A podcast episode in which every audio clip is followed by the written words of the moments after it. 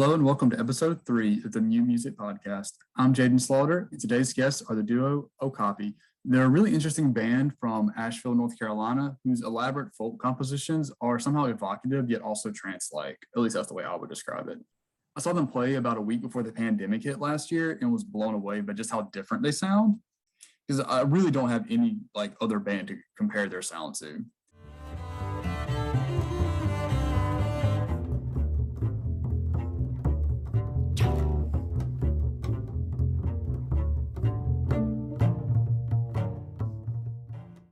So I like to have the artists I have on introduce themselves. So you know, tell tell people your names, your pronouns, um, where you're at right now, what instruments do you play, that sort of thing, just the general stuff. Okay, sounds good. My name's Lindsay. Um, I identify as female, and I play cello. Have been since I was like seven. Um, but yeah, yeah. I'm Scott. um, I play the, the upright bass in Okapi. Fair enough. All right. And so for pe- folks who are unfamiliar with your music, how would you describe it? I think it has um, I think it has rock elements to it, and but also like kind of a, a chambery uh, sensitivity to it as well. Um, I think we like incorporating um, something that's intimate with something aggressive, and I think that's what works really well with the acoustic instruments that we use. um, but I mean, we listen to all different types of music, so yeah, it's kind of like a I'd say it's kind of like a chamber rock with like these avant-garde elements to it. it it's nothing like um, boundary pushing for the sake of pushing boundaries, but I think it does have something um, unique to it. Um, so yeah, avant chamber rock, something in that Yeah, vein. um, heavily driven by lyrics for sure. Got you. So you guys finished recording an album last week, right? Mhm. Yeah, So what was that process like? it's crazy, Yeah, it's stressful. Um, so yeah, we like we um we met in Chicago, and so there's a, a studio that we really like up there called Electrical Audio. That um, when we met, you know, we had wanted to record there, but we couldn't afford it. Just when we were living in the city, it was just too much at the time. But um, so we kind of made it a point once we moved to Asheville and had a little bit more money to do that to to go back up and record, and that's what we did for part one, and then we just recorded part two, and uh yeah we just we did that we did um the recording and the and the mixing in four days and then we just had another day of mastering while we were up there as well so it was just um um live musical takes um and, and taking the best parts um from those takes and then doing a couple vocal takes and pretty simplistic um yeah just like a really dry recording yeah, straight of- to the point. No like flourishes or anything added in. Um, yeah, yeah. So it was just four days recording with um, Greg Norman, who is a freaking awesome beast. Um, I would re- refer him to anyone. You know, he's he's amazing. And then um, a day with mastering um, with Bob Weston, and yeah, yeah, and then yeah so we uh and then we had days in between those sessions to you know go to the art institute one of our favorite museums in chicago and then we went to the warren dunes in michigan to kind of break up the just the um yeah. the headspace you know that comes with the recording where you're listening you know so attentively to everything and um kind of need a break from it after a while after you hear the same song a million And times. it's funny, like um, I, I always want us to physically prep because we're trying to squeeze as many like takes into as short of a time as possible, and so I don't want us to think like, oh no, I can't do another take because my body can't take that, you know. Um, but what really was getting me through the process was just the mental, like getting over any sort of um, insecurities that I might have about the sound of my playing and just looking past that and trying to deeply analyze and yeah my my brain was toast by the end of it yeah So how do you how do you move past the over analyzing or you know, as you were describing there to get where you need to be or want to be with the um, recording process or Yeah. making the music. Totally. And I think that this might be more of a struggle for me than it is for Scott. Um, I started in a classical background and went to a conservatory for a year and a half and just was not jiving with um, the mentality, the strict mentality of that and their perspective of what music and art was, you know. And um, so it's it's been a constant struggle for me with not overanalyzing and picking things apart and just being like my own worst critic, you know? But I think one thing that's really helped is we both um, really appreciate like the anthology of American folk music. Um, just the rawness of old school music that was to convey a story or to to just express themselves past time anything and it's not perfect. These people are never perfect with their singing with their instruments like they probably hold it in a funky way it's out of tune but there's something so wonderful and pure about that that i really appreciate.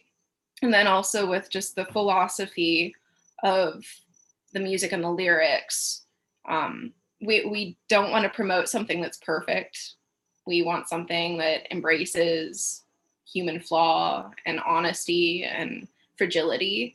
So trying to remind myself of all those factors and like, no, those are the things you appreciate. So why are you beating yourself up for them? That definitely um I, I was working on it. I'm sure it's a process.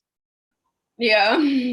less attention paid to refinement and i mean yeah it's embracing the vulnerable you know vulnerable state that we all are in and you know even with live performances it's you know you're you're putting yourself out there and um whether you like it or not you're like being analyzed and, and judged to some degree just but you know based on what you're doing and that's fine. And that's um the space we like to put ourselves in and choose to put ourselves in.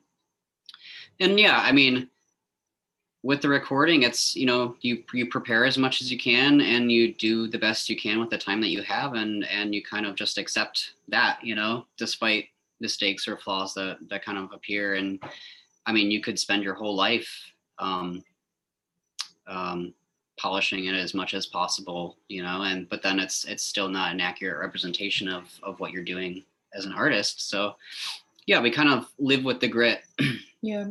and kind of move past it and that it it sounds like us so you know and that was the Right? best that we can do so if if anything it's like a representation of just those three days that we recorded the music and the vocals and that Mhm. was where we were at with those three days you know so it's kind of nice knowing that it's at least encapsulating something honest like that Mhm. That makes sense.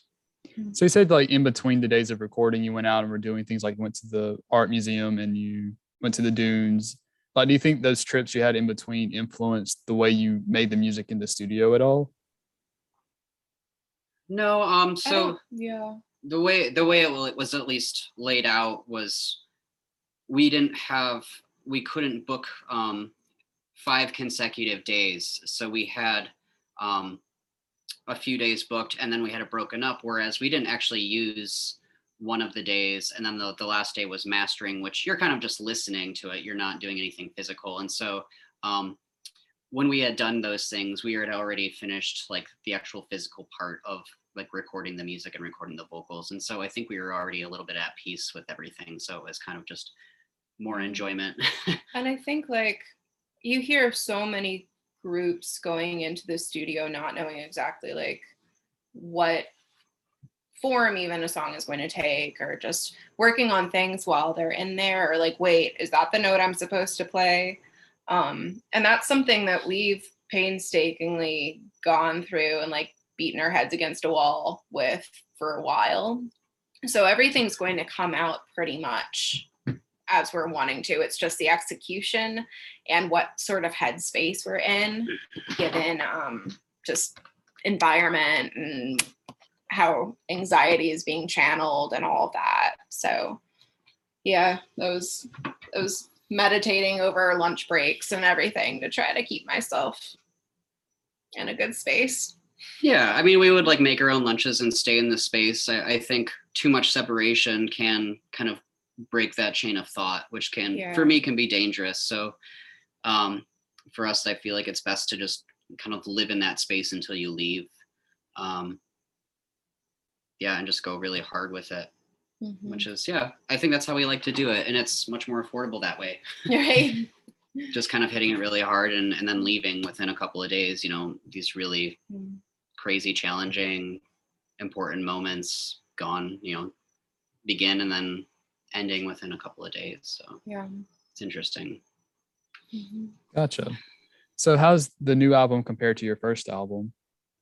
Mm. So it's um a part two. It's supposed to be a continuation and a reflection, but personally, like he's gonna argue with us, but I think it has a bit more of a rock element to it. Um, it's just not quite as all over the place with time signatures.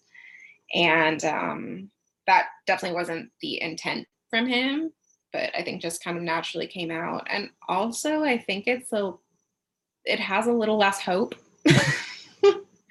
which is great promotion right there, I think right? But So like sound wise, it's it's very similar. Um, I mean, we wanted the recordings to to sound almost exactly the same. Yeah. So um, just because it was a continuation of the first part, and so yeah, actual like specifications with the recording were pr- like pretty on point. But um, I, it's it's kind of just like yeah a a revisitation of a headspace or a thought or or um, just a perception of the world from the standpoint of the individual a few years down the line. And so there's there are new perspectives that are kind of um, coming into the, that equation.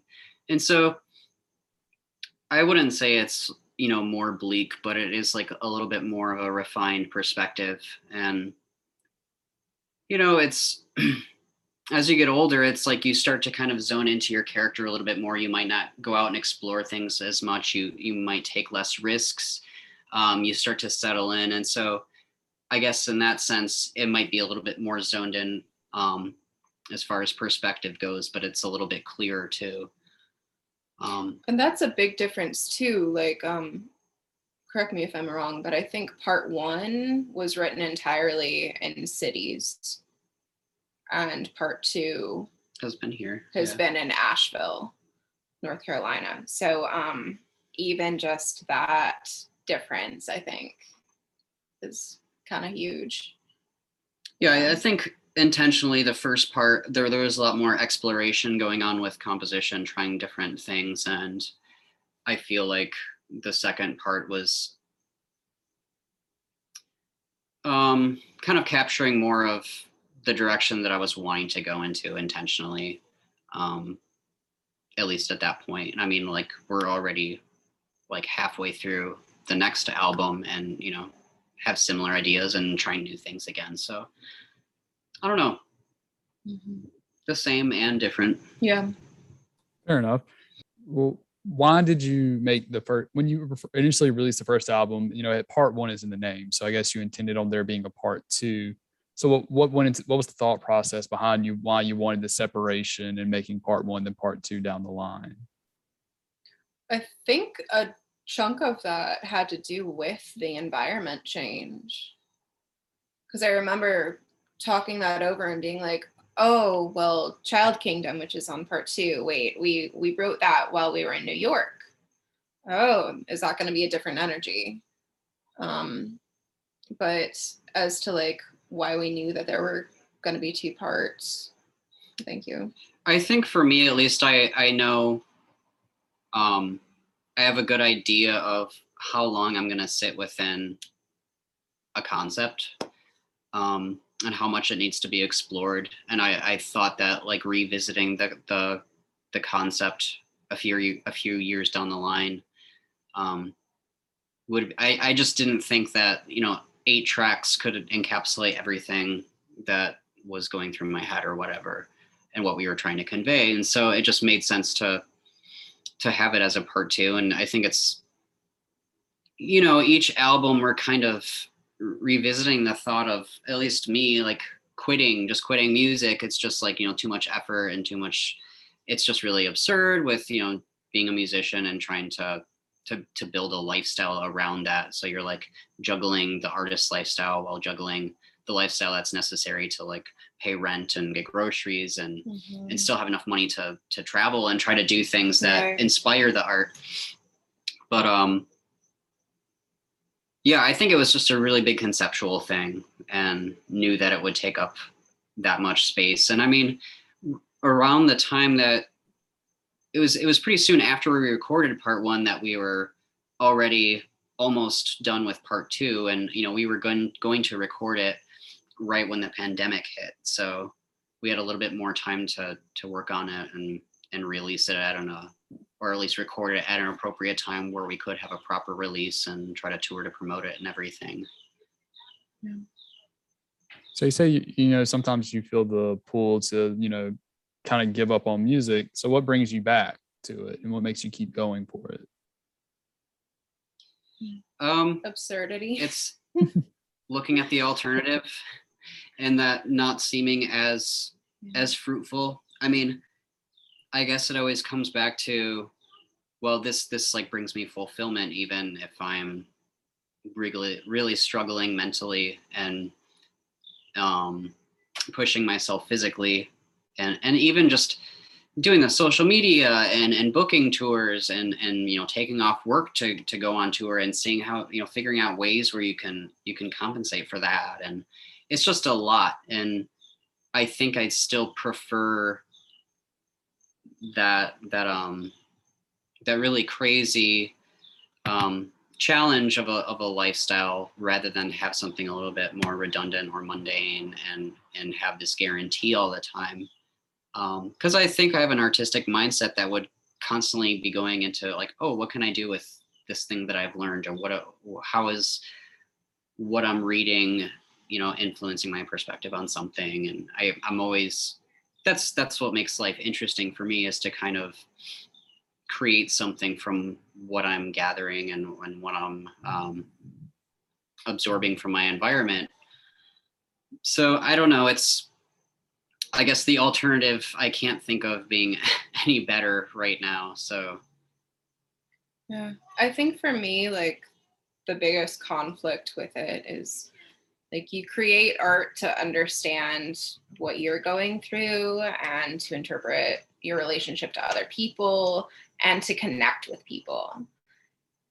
And that's kind of the problem in itself, too. The connecting with people can be such a struggle, and even getting a show. And then if you get the show, are people going to be listening and are they going to understand how to connect to it? And so the struggle of like, no, I want to be able to communicate with you and people just being super overwhelmed by social media and Netflix and all these things that can just bombard our brains to where we can't take in any extra information. Like, I think that that's what really is the difficult thing for me because I, I I want to be able to to reach people and it it seems difficult to reach, you know? you want to be that like salvation for for people who need that, something like that, you know. Um, I would at least want somebody to stick to their guns on what they're doing because there are people out there that are looking for something that's a little bit more insightful and, and challenging and um, you know do it do it for other people if if not for yourself you know even if you don't know if those people exist Right. So you talk about the difficulty of you know even getting shows. Like so, I know you've done a few since the, um this past summer. So what's it like doing shows now in the COVID world? Yeah, so we haven't done any shows since this whole Delta variant thing has popped up. Um, we have a tour coming up, and so like it, we're hoping everything is going to be masked, like vax cards required, all of that. We'll see what happens. Um, but the ones before that, we were doing house shows. I think it's only been house shows, and people have seemed extra open at these venues and um, just pretty receptive. I think there was only one where it might have just been kind of a like young awkwardness, like I don't know how to interact sort of a thing that was going on. Um, but otherwise, people have been really enthusiastic. And then the other bands that have played, like, just you can tell how much people have missed this level of interaction. So I, I've loved it. It's been some of the better connections that I've had with performing. So, I mean, we'll see how long that lasts. Yeah. Yeah, they they they went well. They went pretty well. Mm-hmm. So how did um those shows and the interactions you had there compare to the shows you had prior to COVID? I guess what was it like the before time? Yeah. I think it was just I think it was just different circumstances that that you know that kind of fed what Lindsay was saying where people were maybe had a were much more you know introspective with their time and and wanting to to really immerse themselves into into something that had meaning to it and so yeah we're much more willing to interact um with the music and and with us and not having all the the distractions. I mean, where it's like you're could be going to like three or four shows a week, you know, before, and now it was. I think around Mhm. those those shows, it was a lot of, you know, people's first shows since the pandemic, and so there were really big turnouts for that, and yeah, a lot of enthusiasm, and so Mhm. and I don't know, maybe maybe our perform maybe we felt the same way. Um and that came through with our performances. I'm not Mhm. sure, but I think it was just circumstantial more than anything. Yeah, I, I this might be kind of stupid, um, but I, I do think that there was kind of this unbridled enthusiasm, um, but maybe there's less judging because people are just so thankful to be out. And so there, I didn't feel as though there was as much of a, oh, is this cool? Or other people thinking this is cool? Is it okay for me to act like it's cool? I didn't pick up on that much at all. And um, I think it's really easy, especially if you are used to going out to whatever shows you want or just have tons of socializing going on to um, get so stuck in that current of trying to fit in or understand what other people are doing. And it seems like more so individuals were standing as opposed to like a crowd, you know? Or a crowd of individuals, you know. Yeah. yeah. um, Yeah, much more open-minded and not yeah, not too concerned with is this gonna like you know help my status or like is this something I should be going to? It, it just Yeah. didn't feel that way. Everybody seemed pretty pretty happy. So Mhm. Yeah. So what sorts of bands do you guys normally share bills with? Because you seem to be your sound seems to occupy a somewhat unique space. So I mean, do you have do you usually play with bands that are similar or just vastly different in their sound compared to you? I think at this Pretty point. I think at this point, for me, per I mean, you limit yourself so much if you if for for what we do. I mean, a lot of different bands have a lot of freedom. You know, they can choose anything, but um, it's been really difficult for us, and so we we kind of um, you know like beggars can't be choosers type of thing. But I what's more important to me is the the the people. Um, how you interact with the people and what type of people they are more so than the actual music they're creating that's a, a lot more i don't know personal to me um because everybody expresses themselves in different ways and you can find a group that is, sounds similar but they're coming from a completely different world where they they might be really selfish or stubborn or unreliable and so yeah just it's so much more enjoyable just performing with people that you consider your friend you know um, despite what kind of music they might be making Mhm. and i that kind of goes a long way also with with booking the shows and and and touring you know where you you're hooking back up with the people that you're friends with who are going to help you out and make sure it's a good show. And so it just makes so much more sense that way. And i'm fully supportive of having mixed bills anyway. That's what i would prefer to go and mm-hmm. see. I don't i don't want to see the you know three of the same type of group for me it's much more and a lot of people have been saying that too it's much more in- interesting having like a mixed genre bill but yeah for me personally i think it's just more so about the people themselves rather than the music they're creating Right. And just pulling from my own background, this is definitely stereotyping and like in no way, shape, or form everyone. But um classical tends to be a little bit more stuffy tends to have like a little bit of snobbery and competitive as far as the musicians analyzing each other and everything. And performances like you shouldn't cough you shouldn't sneeze you shouldn't do anything that's loud holy shit like that's too much you know? Um as, and then on the other side there's rock music which was what i listened to growing up and that's what i appreciate now a lot and I, I think that there's just a looseness there's there's a willingness to um, enjoy something. And um yeah I, I just feel like it's a lot more open. And so us saying like we only want to be on with like other string instruments or like only ex- in experimental groups or anything like that would just steer us away from the people that we're trying to connect with. And I mean, you could, you could, I mean, it, it seems like it would make sense to to try to to have similar groups so that you know the the audience might be more receptive to what you're doing. But I think it's more beneficial to to be friends with everybody, and I feel like that that has a higher likelihood of the people being open minded to what you're doing, whereas they might not have gone to a, a show of yours otherwise. But since you know, if you're going to a different city and you're playing with their friend's band, then all of a sudden there's like this this new type of music. They're much more open minded to it, and yeah, wouldn't have like sought that out on their own. And I mean, one of the ideal situations that we were in, it was like our first show back, but it, yeah, it was a house show, and you know, things with rock music can go on the opposite end of the spectrum with um, from what Lindsay was describing, where people aren't paying attention. It's just a party people are disrespectful um, but this was like a really beautiful um, medium between the two where you had people that were just really excited and wanted to be there and getting into the music but the, then you know when we would play everybody was quiet and attentive yeah some people sat on the floor and that was really beautiful to see and a, a completely packed house you know Mhm. without asking people to do that they they chose to to react to it that way. And that's kind of the the beautiful in between when you can find people that are open-minded and willing and non-judgmental being attentive to what you're doing and actually listening to everything and appreciating Mhm. it for that. Yeah.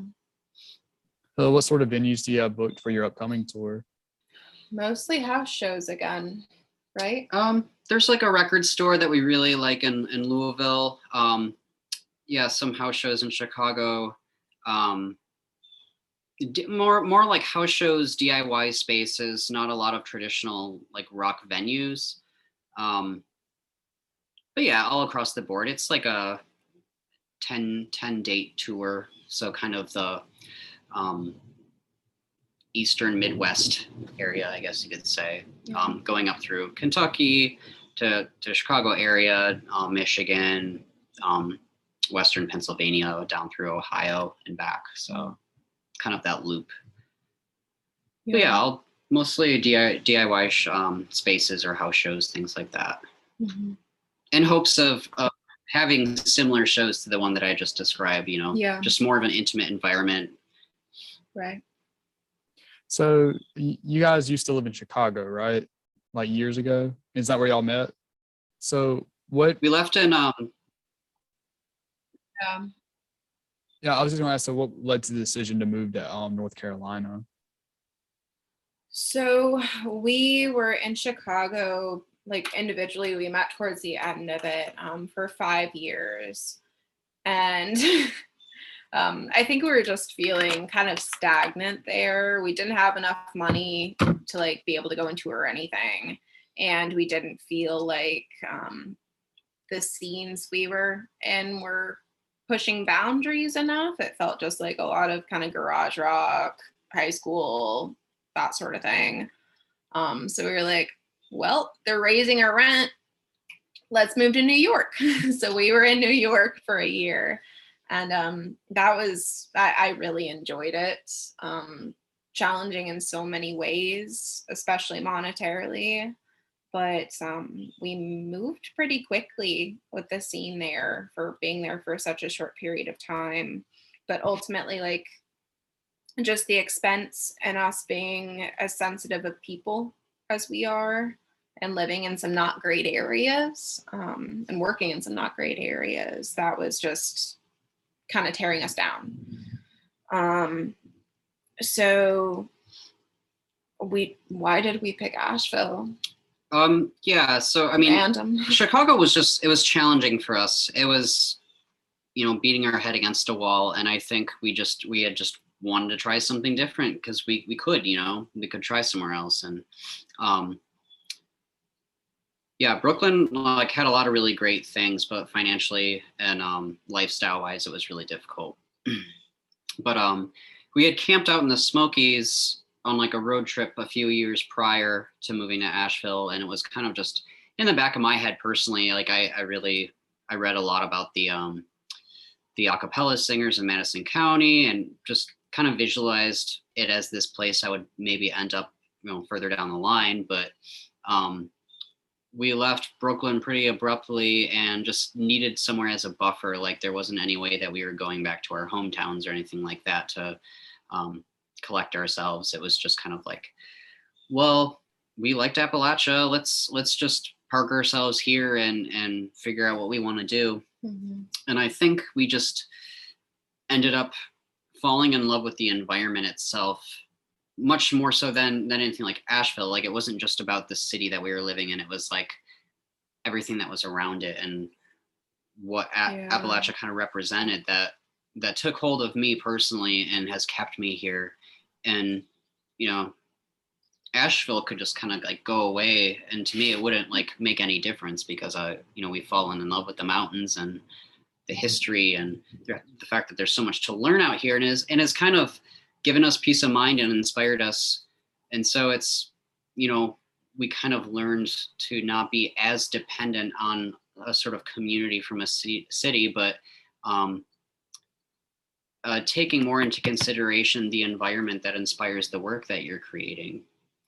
And not only that, it's much more of, of you know, relatively Yeah. affordable um, to the point where, where you can at least have stable jobs that allow us to tour and have a car and and go on these tours and and not be completely broke from that yeah so it's it's just kind of an, an environment that that sort of works for us right now despite Mhm. asheville not being re- super receptive to what we're doing i mean that's like a whole other story altogether but um it is a really great place that we like being in as a home base but we do we do really like to tour anyway and travel we're, we're not we're not we don't have these goals of being the biggest asheville band or anything like that When you say Asheville's not very receptive, that's a whole story unto itself. So what's the story there?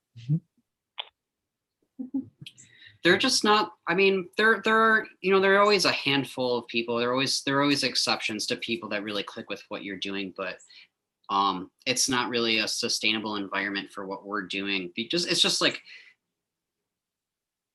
people just won't go to your shows or people they don't have as much interest in what we're doing um and i i mean i've thought about it like so much like i don't understand why um, I stopped trying to figure out why and just kind of directed my attention towards something else. But I maybe a lot of it has to do with the fact that there's so many people here that aren't like living here. So a huge percentage of the people that are in the occupying the space of Asheville are just um, people that are you know tourists or, or Airbnbers, people that are you know just transients that'll leave within an, a year um, and people that are kind of stationed here are, trying to like desperately hold on to to what they have. And uh it's just kind of like a lot of other cities but on a, almost a smaller scale where um you know you have all these college students that are friends and then they'll they'll start a house a, a house venue and they'll you know be supporting each other's bands and it'll just kind of go in these cycles where those people once they're out of school will leave and then the next cycle of people comes in and and to them we're like super old people you know um and so there there isn't a I don't know, just isn't a lot of interest in us. Like I don't, I don't like what else can I really I- say? I, I feel like um yeah it- there's there's a lack of community and it it's for a lot of reasons. I think partially like what scott was saying with it being a college town to a degree um this is probably horrid to say but i think a lot of the people that run venues and retail businesses and all sorts of businesses in Asheville are catering to tourists and they're kind of being sellouts with things you know? Um they're they're not living up to the weirdness that Asheville is supposed to have they're not really sticking their neck out for anything that's different that isn't going to make some money or sell a lot of beer um so i think that that's something that's being combated and uh, I don't know, maybe it's this way in other areas too, but I just feel like young people are spread so thin. And I don't know. I mean, maybe it's just idealizing different eras, thinking like, It sounds pretty similar to what's going on in Athens right now, Yeah. to be honest. yeah, Yeah. Which I, I know y'all played Athens at least once. That's where I saw y'all, which granted, that was like, there was like two people that showed up, but that was also like the week of spring break. It was a week before the pandemic, and like two of the bands were sick, which I guess was a premonition of what was to come. But right?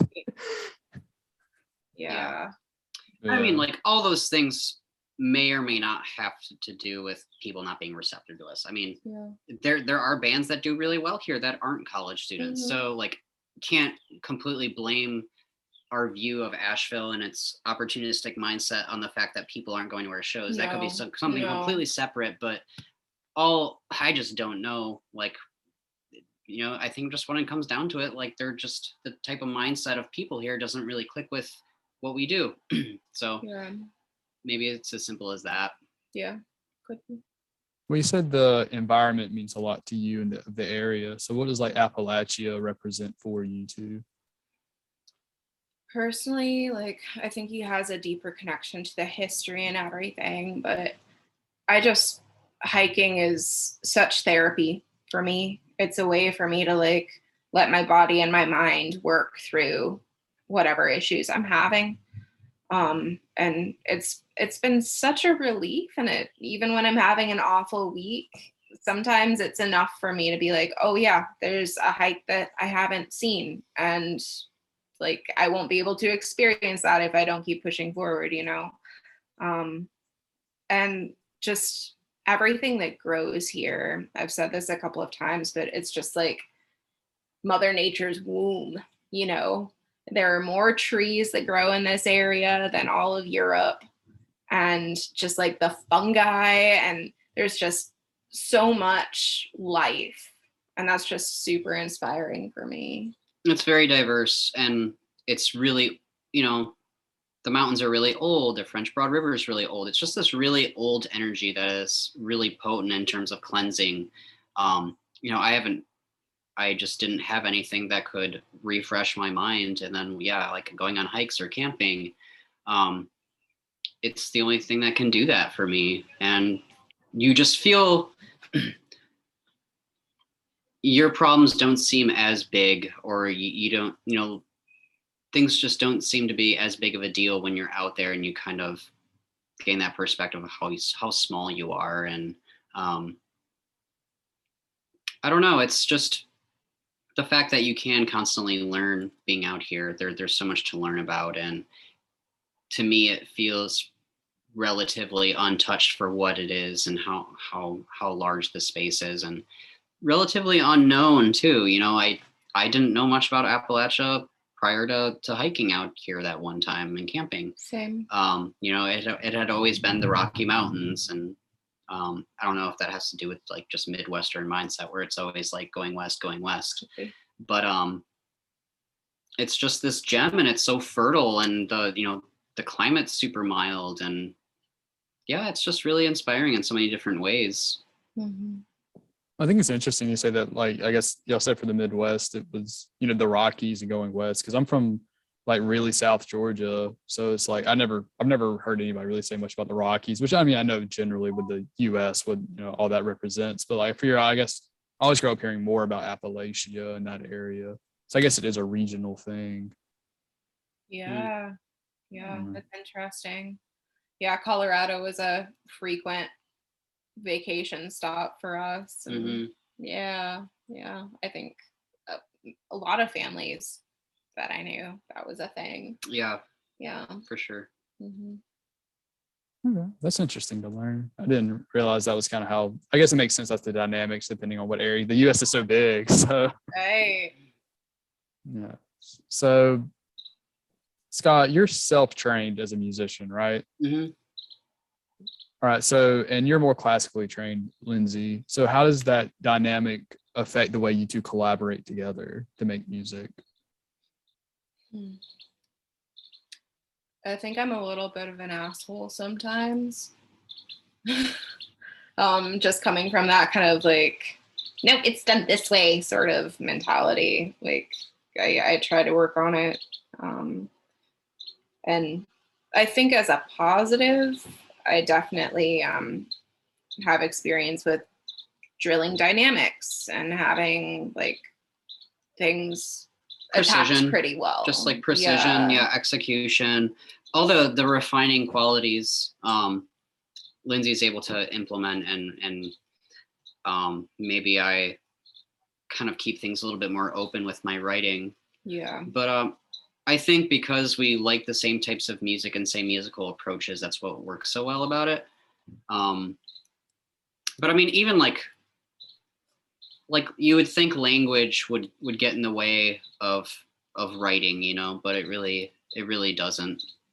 we figured out how Yeah. to communicate that. Um, it it took some time, and yeah, I'm I'm definitely not a super rhythmic person. Um, so to hear someone that has such a rhythmic sense, like even over melody, um, that that's been an interesting challenge. And um, communicating what those are, sometimes I would just get flustered and just be like, "Oh my gosh, I don't understand what you mean." Um, but that's also exactly why I love it because it pushes in that direction that I'm not familiar with, and um, just he has such a unique ear for things that I have a feeling if he would have gone through a lot of training would have been pounded into submission. So Yeah, I have this fear of like learning too many formulas to the point where it starts affecting the way you write. Um, and that can be conditioned, you know, to where you, you can't really break those chains. I, I just have this constant fear that if you just start using formulas and it's like, well, this is like how it's supposed to conclude, or this should be the next chord in this progression, because that just sounds right and that's just what you do. Yeah, then all of a sudden you you start facing all these limitations. And so, I mean, I know enough to get me through what I'm doing and to communicate and and where it's it's not just like chaotic all over the place, like nonsensical. But um yeah, learning too much theory, I think I for me it it could be a detriment and wouldn't allow me to to write based on like just what I'm hearing in my head. but I think um what works well between us is like I think I help Lindsay open her mind a little bit and she helps me really be hyper aware of everything that I'm doing at the same time. And so it's it's a good balance between that. And and we push back and forth with that with the playing too. You know, we'll refine it as much as possible and then we'll kind of let loose when we so we'll do practices where it's um a lot of refining everything and, and it's Ripping. precision and then and then we'll do a rehearsal where it's much more loose you kind of just Mhm. feel it a little bit more and so it's it's nice having that balance I know um for your first album, all the lyrics are attributed to you, Scott. So what sort of influence do you have on the lyrics, Lindsay? I don't know if I do too much. Um, I always know what the subject is going to be about before I've read whatever he's working on. Um, he has a tendency to like mull over aloud what he's thinking about, just conceptually, what issues he's having with the world or people or anything like that. And um, hiking, honestly, when we hike, we'll have a lot of conversations about those things and kind of play back and forth off of each other with ideas. So, I mean, maybe just being able to be a soundboard for that. Yeah, and she'll read them and everything as well, like well, you know, before they're completely finished, because they always have to be, you know, somewhat adjusted to fit the format of a song. But um, yeah, there's always a lot of discussion. I mean, it's inevitable that there's going to be there are going to be discussions regarding what I'm going to write at some point. So it's not as though I go into like a hole or like a closet and like write all these things and just come out with it. Like she's Mhm. pretty pretty aware of what's going on my in my head with that. Just the mental space that he's in and everything.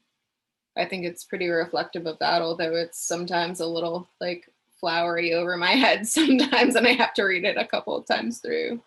But yeah. All right. So for the instrumental side of Okapi, how what are y'all's roles in general for that? Do y'all is it just purely collaborative or some parts usually take up taken up for by one person over the other?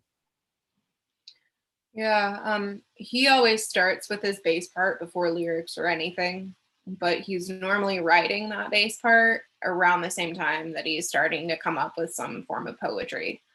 Um, so he gets the bass part, figures out how to fit lyrics in however he wants, comes up with a crazy weird vocal melody, and then normally a good chunk of time passes, and then we'll um, revisit it and I'll start listening to it, trying to come up with any ideas that I might have.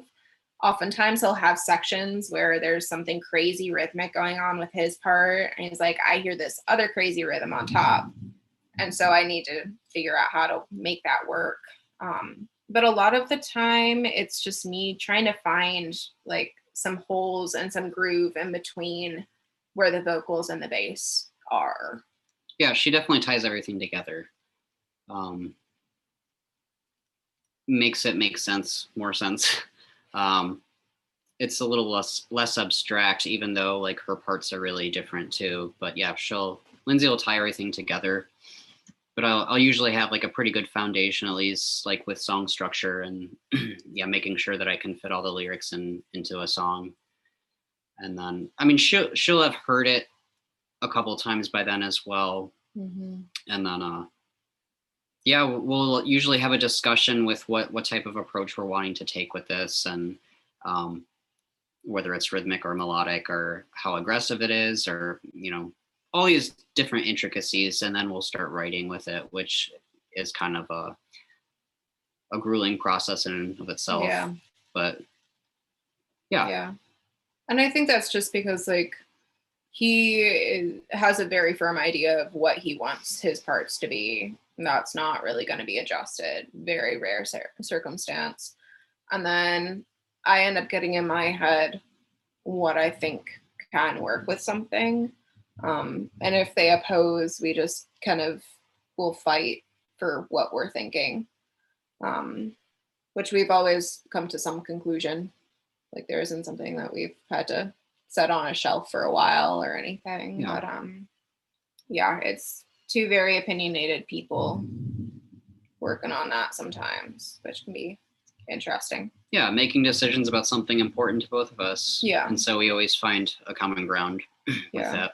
Or we share similar, I mean, a lot of times we just sh- share similar um, opinions too. So it works out. What made each of you decide to um s- start learning your individual instruments way back whenever? yeah um my parents just signed me up for this like before school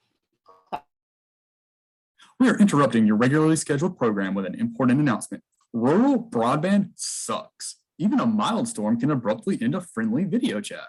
So write your senators or seize the broadband companies and expand internet services for everyone. Reform a revolution, take your pick, but do something. Hey, sorry. Yeah, I live in a really rural area and we have a storm nearby, so the internet spazzed out. okay. i told him i was like i'm sure it's the weather Yeah, I think it's that hurricane that's coming soon. So or tomorrow or whenever. right okay, sorry about that. So um I was Lindsay was talking about her. Yeah.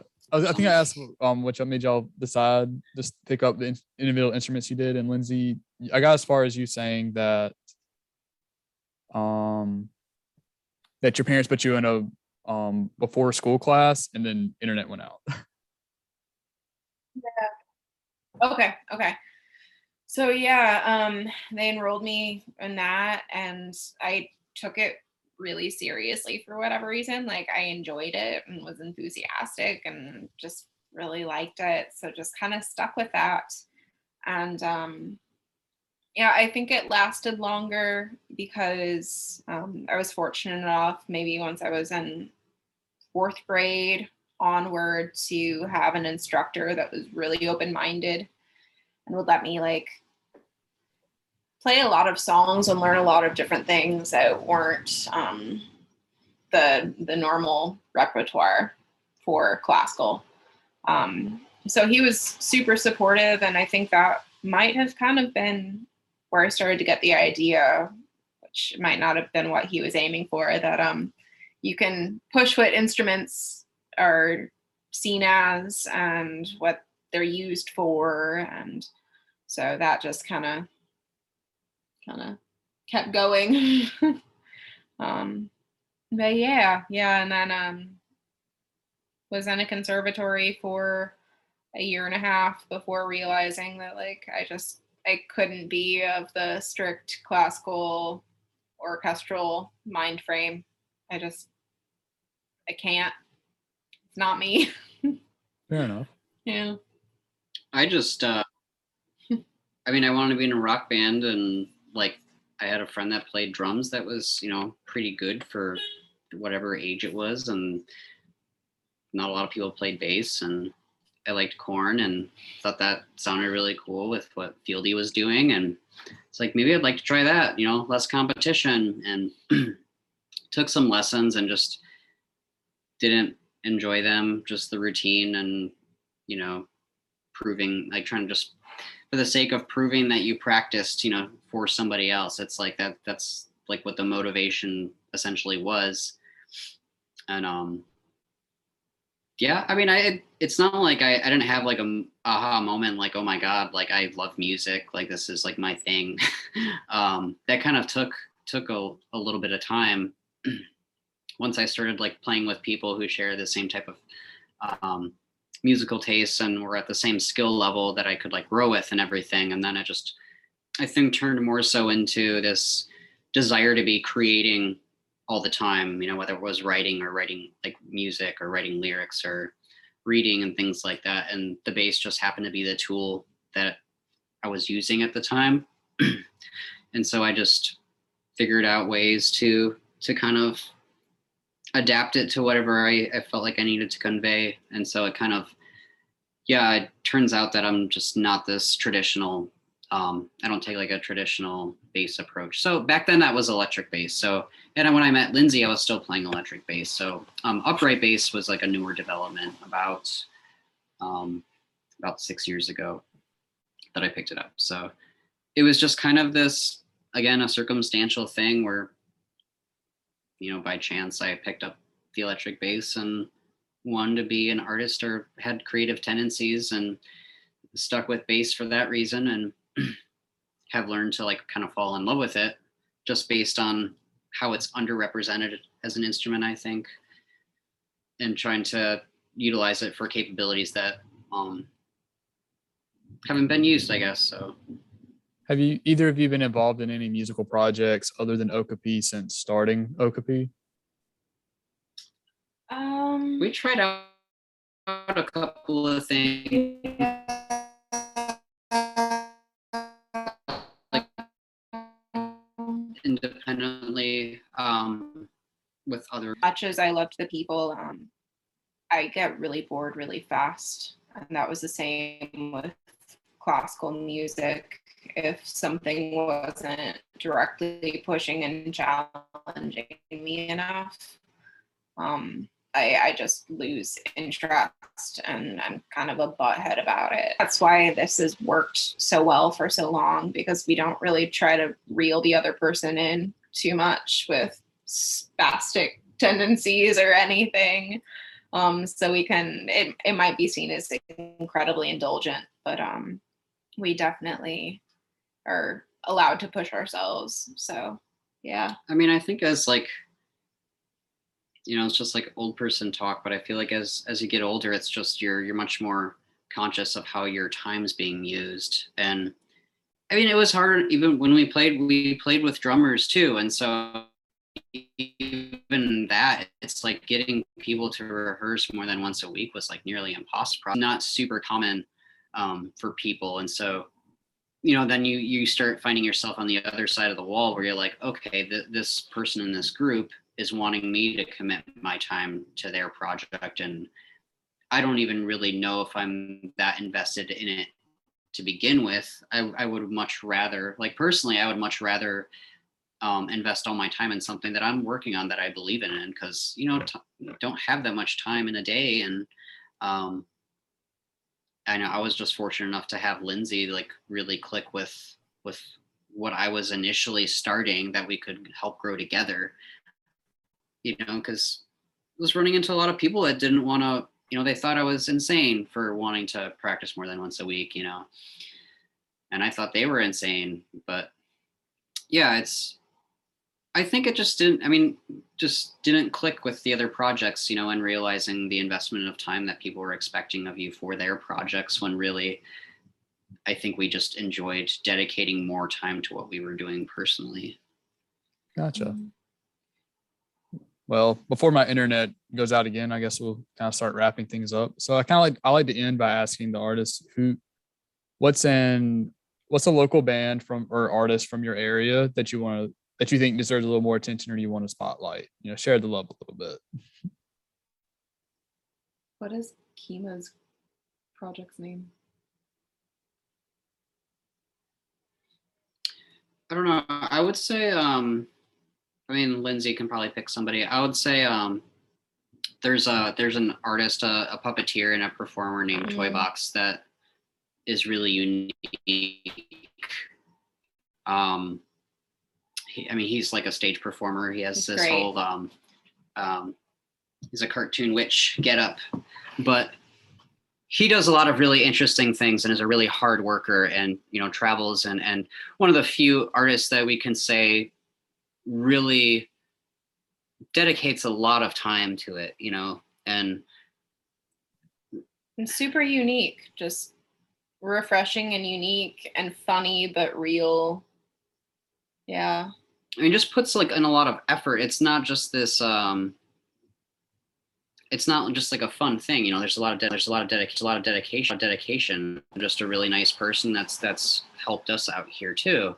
Mhm. Um, you know, and like I was saying before, with like the the people and bands, it's just another person that we really that we connect with, even though he's doing these these performances and using puppets and doing animations and um, and we're doing music. But yeah, I would say Toy Box. Yeah. Um Kima Moore, I don't know what his his project's name is, but he's an experimental like sound musician. Um but he will pick like a visual piece of art, like a whole world scene. I forget the artist that he really likes. Um, but he will dive into that, lay out this whole feel of this world. And um, I think it's pretty fascinating. It's just a, a different way than It's like how a I write um, things. And yeah, yeah, it's like a moving score to like a still piece. yeah, So you're kind of like he's helping you immerse yourself in the piece that he's immersed himself in. totally. So he yeah, he's like a sound artist. Yeah. I mean, yeah, and one of the sweetest guys that you'll like ever talk with. for sure. Yeah. Another person that's been really supportive of what we do too. Yeah. Definitely. That always helps. All right. Yeah. Um, so I guess just let the audience know, you know, plug yourself, social media, where to find your music, when the new album's going to come out, if you have an idea, anything like that. If you made it this far, thank you for listening. My internet cut out again toward the end, so Scott and Lindsay were unable to say their social media handles. So here it is now. You can find them at Bandcamp at okapiband.bandcamp.com, at Facebook at Okapi Duo, at YouTube at Okapi Duo, on IG at Okapi underscore Duo, and of course Spotify, even SoundCloud, all that sort of stuff for their music. Thank you so much for listening.